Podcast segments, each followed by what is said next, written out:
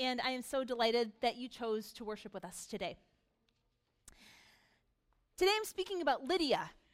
She was a woman of the water. Her work was connected with the water, her worship was connected with the water. And as we'll see today, eventually we'll see that she will testify to a changed life by her own baptism in water. Lydia is a woman of purple. She was a dealer in purple cloth, the Bible tells us, and she was a, a, merchant. She was probably very wealthy. She dealt with a very exquisite, expensive, elaborate kind of textiles. Her, the purple fabric was extremely, extremely costly and very time consuming to produce. And so she was probably serving royalty or very, people very high up on the social status ladder. Lydia had skill as a dye maker and as a seller of textiles. She was an immigrant herself. She lived, eh, she lived in modern day Turkey and then traveled around the edge of the sea to the eastern side of Greece, where she moved into a place called Philippi, which is what we're going to be talking about today. Lydia, being around the Mediterranean Sea, her, her process of dye making was rooted in, so, in, in a process called the Tyrian purple dye process. The Tyrian purple dye was a special kind of purple. Now, other ancient cultures and civilizations had different ways of making purple, different herbs and flowers and other ways and, and uh, organic materials that they used to make purple dye. But Tyrian purple was produced in the Mediterranean area, and it was a particularly excellent quality of purple dye. It was known for having a very rich luster, a very deep hue. It was known for having vibrant color. It was known for being color fast, so it wouldn't fade or it wouldn't wash away. It was a beautiful, rich, deep purple. So I bet you're wondering how Tyrian purple dye was produced. I thought you'd never ask. So this is how it was made. Tyrian purple came from mollusks, from a kind of snail in the water. So they would go to the beach, they'd go down by the river, and they would go into the shallow water, and they would need to find literally thousands of these snails in order to make a really small amount of purple dye. They would gather these shells, then they would crack them open and remove the snail from the shell. Uh, other ancient excavation sites have found piles of these empty broken shells in this region. So we, we have archaeological evidence that this was a thing that people did all the time. So they would take out the snails and they would take the snail, put the snail in water. Then, this is probably a little too much information, they would, there was a little gland in the throat of this little snail.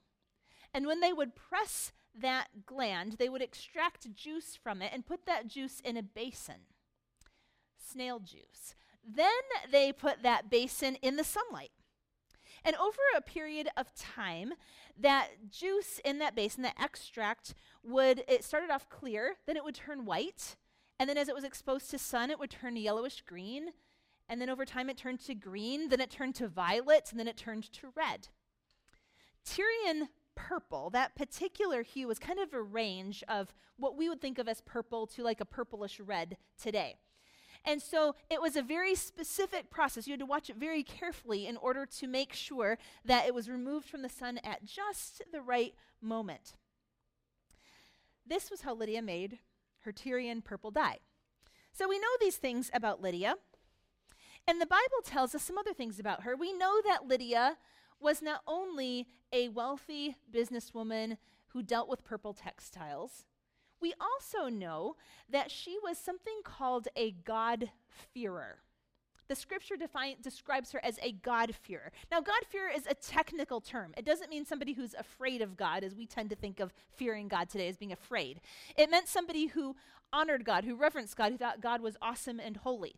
And there was a particular description that described people uh, around like the, the first, the third century BC, where this people who identified as God-fearers were people who said, Now, I'm not a Jew, but I like the Jews' God. I like the Lord. I like the Lord God. So there'd be people who'd say, I, I'm, I don't want to convert to Judaism. I don't want to do all the rules. I don't want to do the whole circumcision thing. I don't want to go through the Jewish thing, but I like the God of the Jews. Now, this was pretty noteworthy in, in Lydia's time because here she is living in ancient, and what we now know as ancient Greece. So she's surrounded by Greek gods and Roman gods and all the polytheistic gods and goddesses everywhere. But there were a few people here and there throughout this area who had heard about the God of the Jews and had decided, I want to be a God-fearer. And so Lydia, like some others around her, worshiped one God, the Lord God, and she prayed to this God. And, and this, this was her, her religious distinction. She was a God-fearer. So we have Lydia, who is successful, she's influential in her town. It's thought that she's there, there's a known dyers guild, like a guild of work craftsmen who are part of making dyes that was in this time in this region at this time, and so it's assumed that Lydia was part of this. She, she's influential, she's wealthy, she's a female immigrant business owner, she's a head of household, we read a little bit later in the scripture. But even more importantly, Lydia is a God-fearer. She is a worshiper. She is a believer. She is a prayer, as we will see in the scriptures. Every Sabbath, she goes to worship. Lydia doesn't have any obvious sins. She seems like she's a pretty good person. She doesn't ever hit bottom in this story.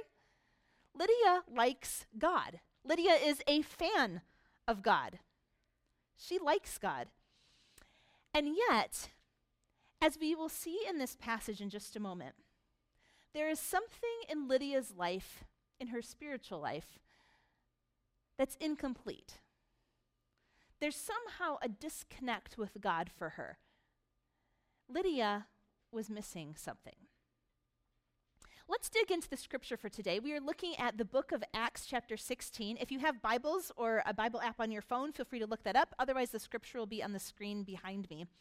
And we're looking specifically at Acts chapter 16. Now, this part of the book of Acts, it's, it's in the New Testament, this part of the book of Acts is told by the Apostle Paul and his companions. They, it's kind of like a travel diary, because at this point in their ministry, they're traveling around the, the world closest to them, and they're ta- eh, telling people about Jesus. They're telling God-fearers about Jesus. They're telling Jews about Jesus. They're telling Gentiles about Jesus.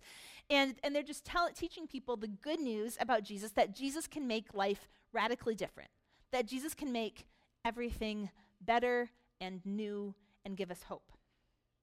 And so today's passage begins with their travel diary. They were trying to figure out where to go. At this point, Paul and his companions had not yet entered into uh, Europe. So this would be their first move out of more of a Middle Eastern area into Europe. And we read about this in Acts 16, verse 9. During the night, Paul had a vision of a man of Macedonia standing and begging him Come over to Macedonia and help us. After Paul had seen the vision, he got ready at once to leave for Macedonia, concluding that God had called us to preach the gospel to them. And there's a bunch of geography here. From Troas, we put out to sea and sailed straight for Samothrace. And the next day on to Neapolis. From there, we traveled to Philippi, a Roman colony and the leading city of that district of Macedonia. And we stayed there several days. Now, this is where today's passage really begins, verse 13. On the Sabbath, we went outside the city gate to the river, where we expected to find a place of prayer.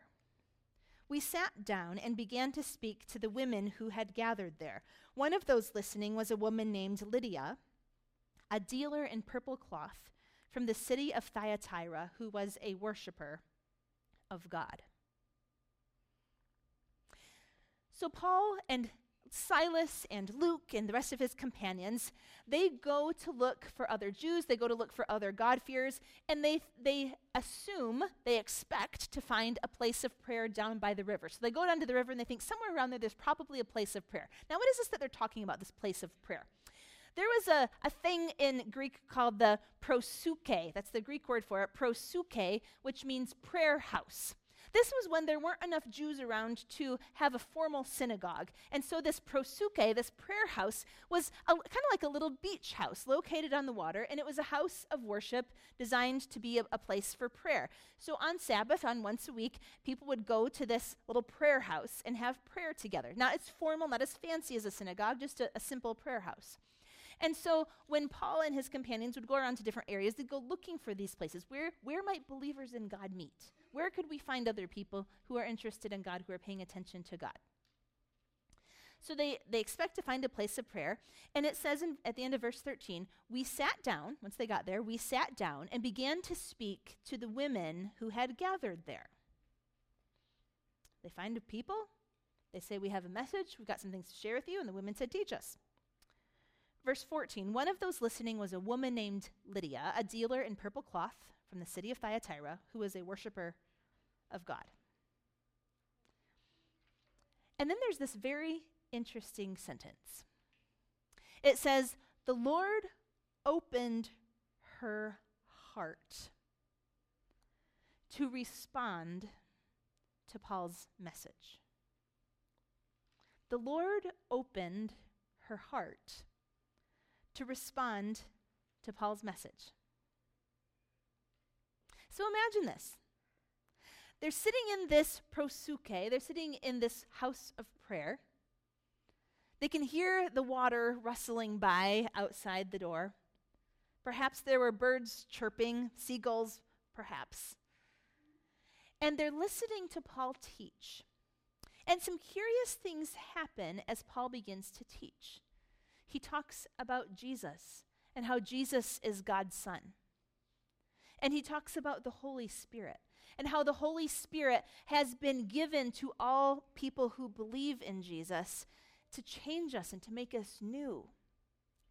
And he explains how Jesus makes a difference in our lives, how Jesus can deal with the brokenness and the pain and the hurt and the wrong and the stuff, the stuff we've been born into, the stuff that we have done ourselves, and how Jesus makes a difference.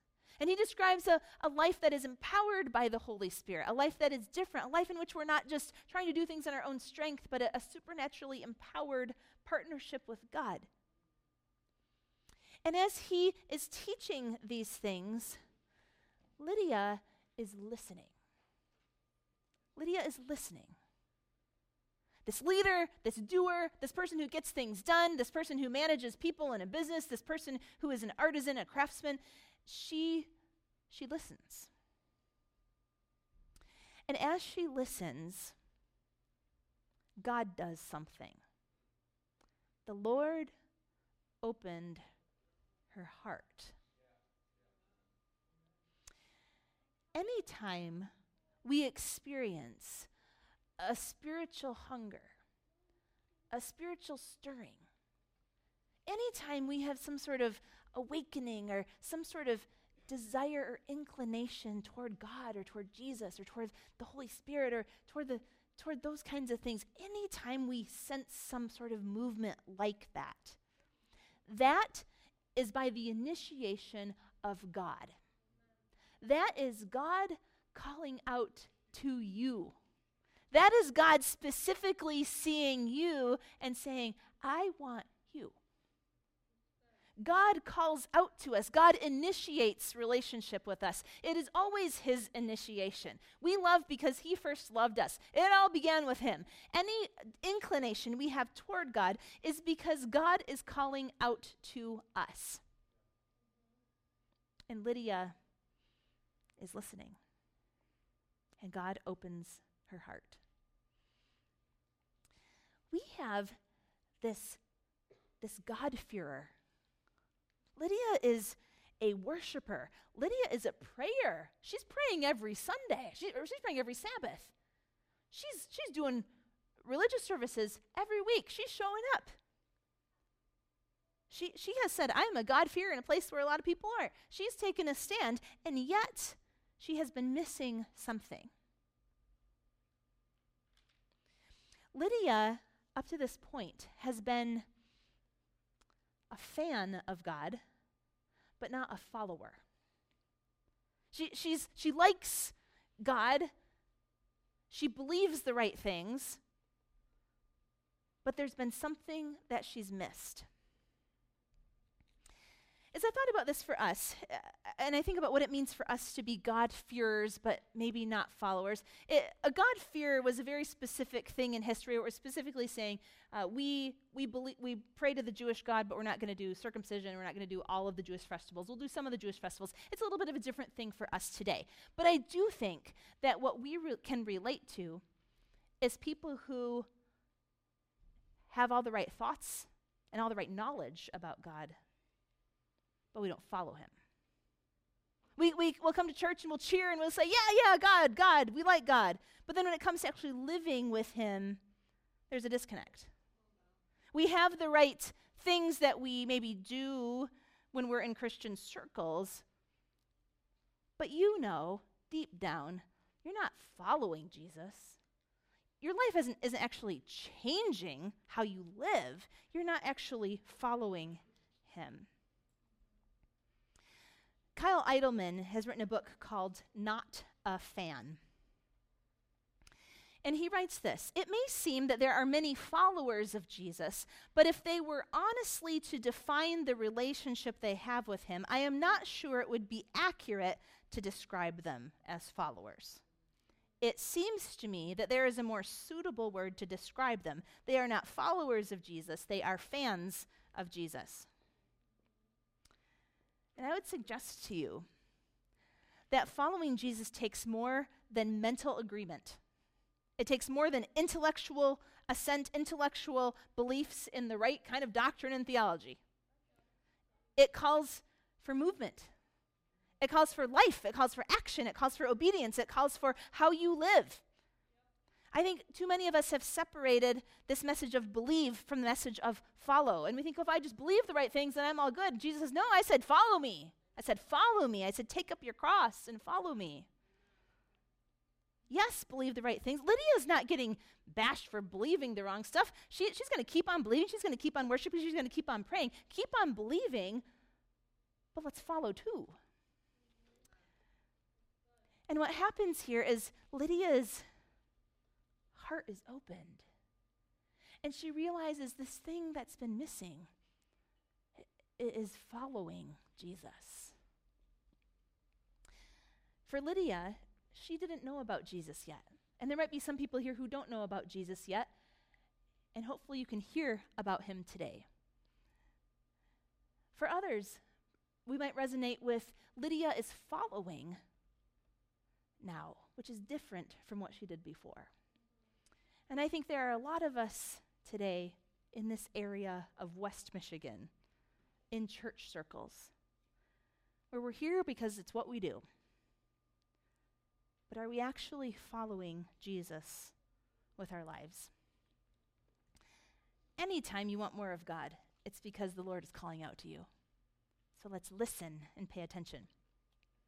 Let me talk about three characteristics of the following life. What exactly does it look like if we're following Jesus versus if we're not following Jesus?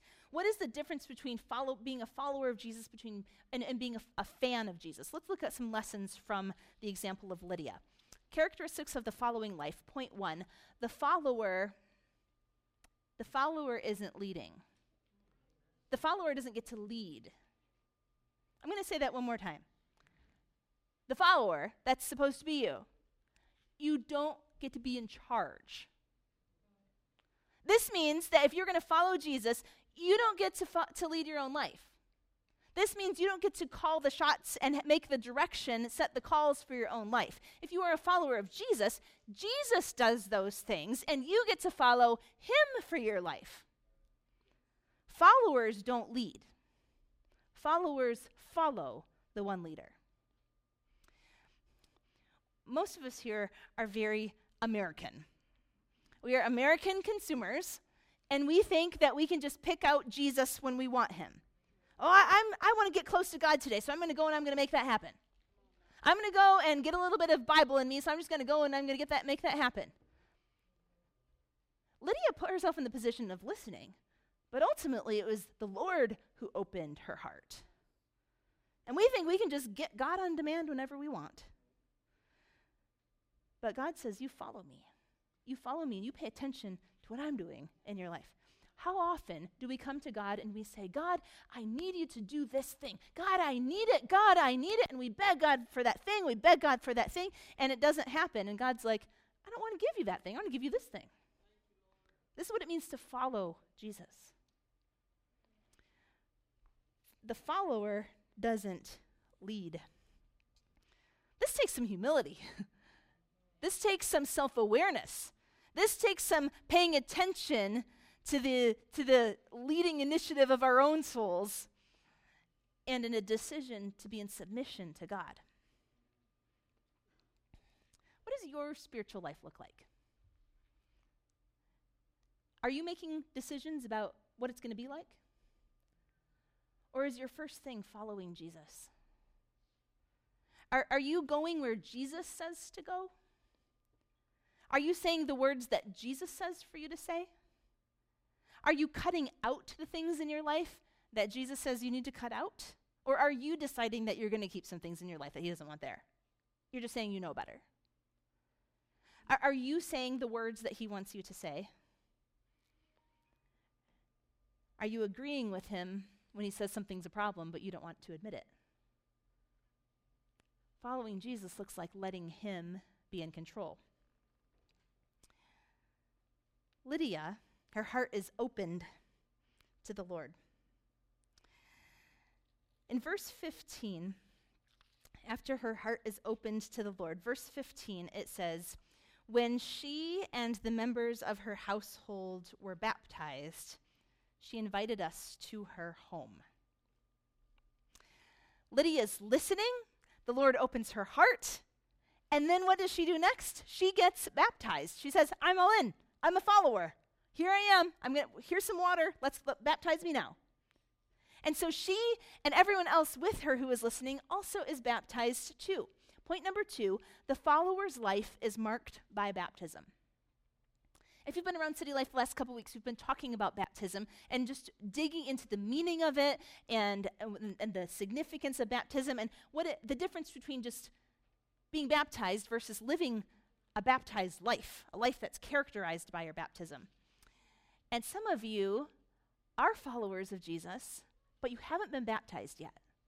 And I would challenge you that it's time that you need to follow Jesus in this baptism that he's called you to because of what it means for you. Let, us dig into what it means for you. Letter A. So the follower's life is marked by baptism. Letter A. Baptism publicly proclaims that you are not just a fan, but you're a follower. Baptism says it out loud. Lydia doesn't get baptized secretly in a swimming pool in somebody's secluded backyard with nobody watching. She gets baptized publicly with people, with witnesses, people who, who could see her, who weren't even the God-fearers that she was worshiping with. Other people passing by could see this happening. So here, where at the water where Lydia's workers go to work, on the Sabbath where Lydia and her household goes to worship, now here's her baptism and she goes into the water to witness. She is the first female mentioned by name in Scripture to be baptized. She's the first European Christian in, in all of Europe to be mentioned in Scripture. It's not like she has a lot of other people paving the way. She says, I'm going to do this and I'm going to let it be known. I believe in Jesus. He's opened my heart and I will follow him. Baptism is a public statement. Letter B baptism marks your life in Christ. It's a moment, it's an initiation into a new way of living, it is a sign of change. Letter C baptism often shows the movement of the Holy Spirit in groups we see here, and we see in lots of places in Scripture, that somebody decides they're going to follow Jesus, and other people do it with them. They do it in a big group. Now, what is this whole big group project thing that happens when, when other people decide to follow Jesus too? Was it they're just coerced into doing it? No, they're making their own decisions as well, but there is a movement of the Holy Spirit drawing people together toward the same thing. The Holy Spirit frequently likes to work in groups. The Holy Spirit frequently likes to work in, a, in community. It's a, it's a sign of spiritual revivals, as, as the study of revivals go through history, that revivals never begin privately, they begin in group. And here it's her household. And it would be through this household that the Philippian church would be established, and it would be to this church that then meets in this household. It would be this church that would be the recipient of the letter of Philippians in the New Testament. Baptism often shows the movement of the Holy Spirit among groups. And letter D, baptism is a unifying act that makes everybody equal before God. When we have our baptism tank here at City Life, we, we do baptism in a variety of ways here, but we most frequently will immerse people in a, a, tank of water in our baptismal and then bring them up. And we, this gives us the picture of death to self, burial, and resurrection raised to new life. It's this picture of identifying with Jesus in that. This is a unifying act. Everybody goes through the same process no matter how old you are, no matter what gender you are. Everybody goes through the same process no matter if you are uh, currently in a state of experiencing homelessness or if you are currently in a state of not experiencing that. Everybody goes through the same process no matter what kind of job you have, what kind of education you have. It doesn't matter who you are. We all get baptized in the same way because we're all being baptized in the same one body of Christ. Same with Lydia. Lydia doesn't get a special baptism because she's rich. Lydia gets the same baptism as her workers, as the children that were probably part of her household. They all are baptized into Christ together. It is a unity. It's a saying we are one in Christ and one with each other. The follower, a follower's life is marked by baptism. The follower doesn't lead. The follower is baptized. And the third point is this the follower life is very different from the fan life. The follower life is very different from the fan life. Now, I said this before, but Lydia was already worshiping God, believing in God, praying to God. But when she starts following him, her life changes a lot. And I think some of us are living lives that reflect that we are fans but not followers of God because our lives aren't all that different. For a fan, when the service is over, you finish cheering for the God that you like and enjoy, and then you go home. For the follower, when the service is over, you go home and you're, you keep seeking the Holy Spirit, and then you act on everything the Holy Spirit tells you to do. Now, some of us have not honed skills and practices of paying attention to God in our lives. Maybe we've had a moment, but we haven't grown in that. We haven't followed Jesus into deeper things. And so, if you are not praying and listening for the work of the Holy Spirit in your life, if, listening to the Holy Spirit's prompts, you're not going to be able to know how God's leading you. If you are not reading the scripture and immersing yourself in the scripture, which is God's word, you will not know how God is leading you. Following Jesus necessitates you listening to his voice, and you cannot listen to his voice unless you know what he is saying. And so, followers live a very different life. Lydia's life radically changes when she starts following Jesus.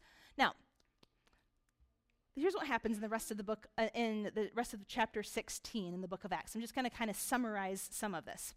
So, Paul and his companions, they all stay at Lydia's house. They're there for, for a while, it seems.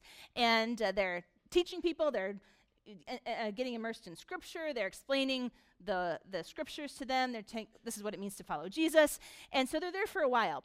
And one day it describes how Paul and Silas are walking down the road and they come across a slave girl, not, not part of Lydia's household, a slave girl who had an evil spirit. And this slave girl was earning a lot of money for her owners because she was doing fortune telling.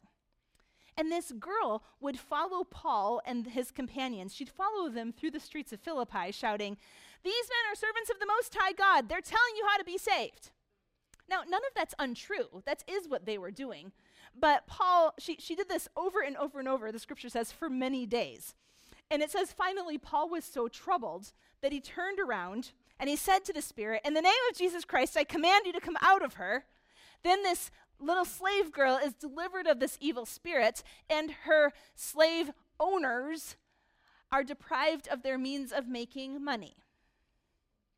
and they're not happy. And they press charges and drag them drag Paul and Silas into the marketplace to face the authorities. So they face the magistrates, there's a mob that begins to form. Paul and Silas are stripped of their clothes. They're severely beaten. And then they're thrown in prison. And the jailer of the prison says is told to guard them carefully. So he puts them in an inner cell in the prison and he fastens their feet in stocks so they really can't escape. Well, in the middle of the night, Paul and Silas, what are they doing? It, the scripture says they're praying and they're singing. Because they know that following Jesus, this is just how it goes with following Jesus. Life sometimes gets more complicated when you follow Jesus because now you have an enemy that you are working against actively. And so they are praying and they are singing, and in the middle of their praising God in these circumstances, God sends a divine earthquake that shakes the shackles off their feet and causes the prison walls to crumble, and all of the prisoners, including Paul and Silas, are set free. Paul and Silas don't run, they stay there. They tell all the other prisoners to stay there. And when the jailer discovers that the jailer is ready to end his life, he thinks this is the end of it for him. And the jailer says, when he sees they're still there, he says, I want what you have. Tell me how to be saved. And then in the middle of the night, he takes Paul and Silas to his home. It doesn't say what he does with the other prisoners. I always kind of wonder about that. Sets them free. I don't, I don't know what he does. Puts them back in jail. I don't know. But anyway, he takes Paul and Silas to his home.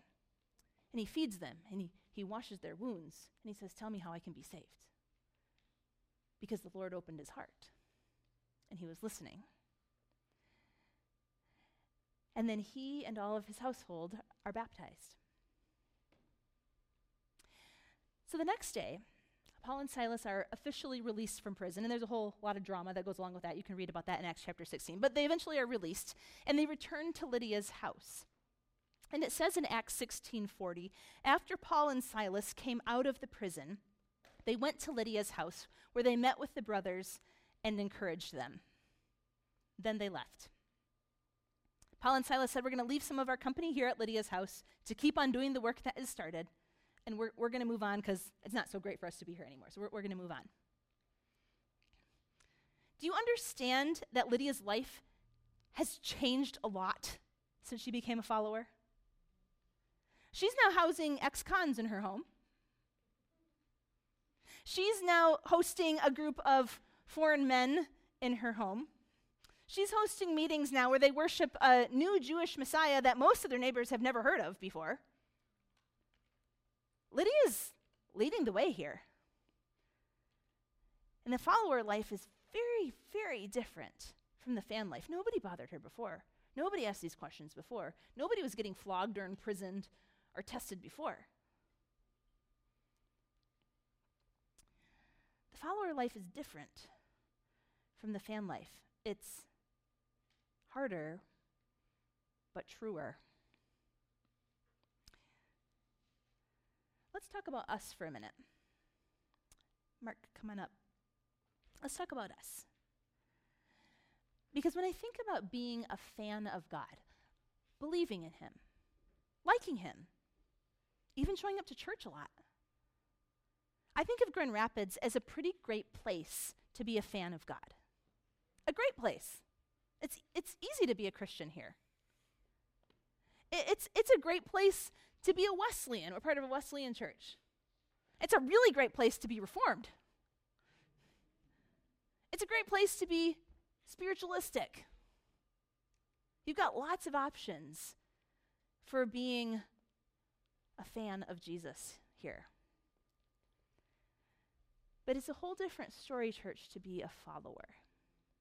And sometimes when we're surrounded by fans, and being a fan of Jesus is the way that most people around us seem to be doing faith, it's especially hard to realize that following him is that radically different.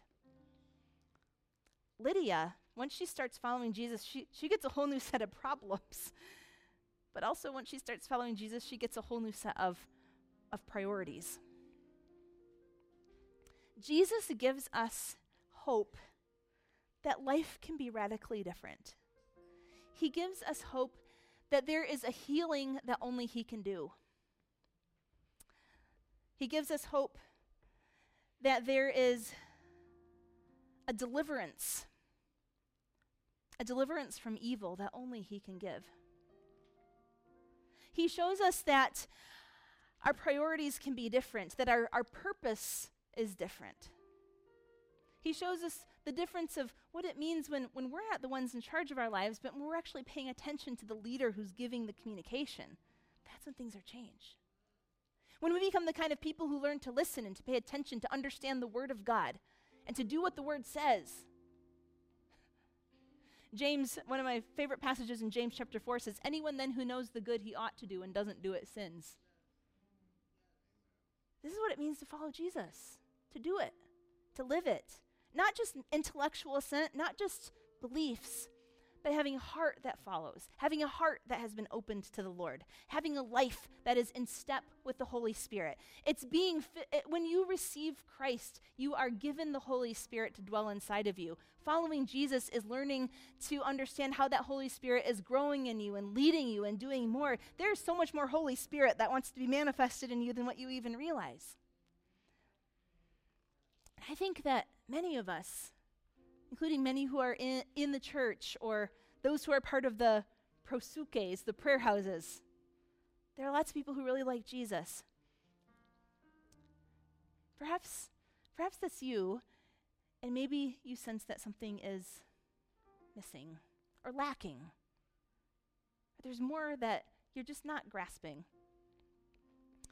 For some, it might be like Lydia, where she did not have a full understanding of Jesus. And she did put her belief in Jesus for the first time. But I think, and, and so that might relate to some of you here, but I think there are more of us here who, who w- we are believers in Jesus. We are Christians. It's not that we're not Christians, we're not real, consistent followers. And I believe that Jesus is calling us to more.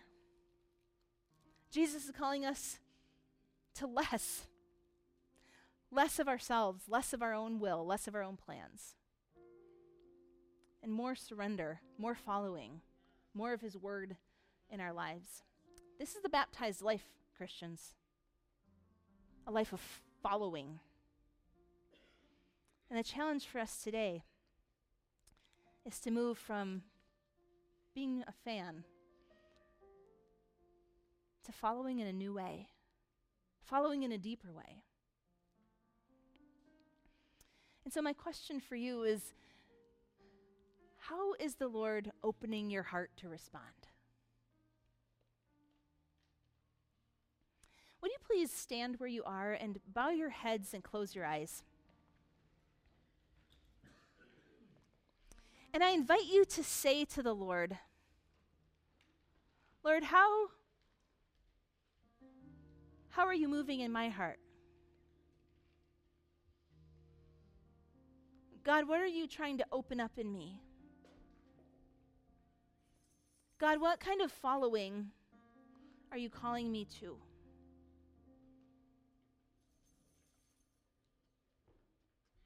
What kind of Holy Spirit stuff am I am I maybe missing? God, what do you want for me? You might be you, you might not have put your faith in Jesus yet. And if not, I, I hope you will today. I hope you will put your faith in Christ and receive the salvation that he offers. But you might also be a Christian. And if that's you, I believe that the Holy Spirit is prompting many of you as well to follow more fully, more deeply, more yieldedly. With your head still bowed, uh, there are a few prayer partners who are going to be available at the front and on the sides of the sanctuary. And we're going to take a few minutes. We're not going to rush through this time. We're going to take a few minutes for you to explore with God how He might be stirring you. Sometimes it's helpful to share with another, to tell somebody else what you're going with and going th- thinking about or, or processing. And I'd encourage you to go anytime during the song that we're going to sing and go speak with one of these people or simply come and just kneel here and pray and do business with God.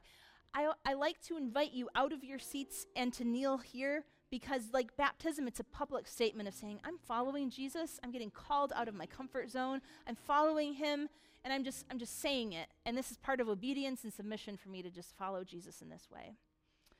So, as we sing, as we sing this song, pray, come kneel, speak with a prayer partner, ask for prayer, ask questions. If you'd like to receive Christ, they can help you do that. If you just like prayer support, they can do that. If you just want to make a statement of saying, I'm following Jesus, come forward and we can do that. Let's worship together and sing.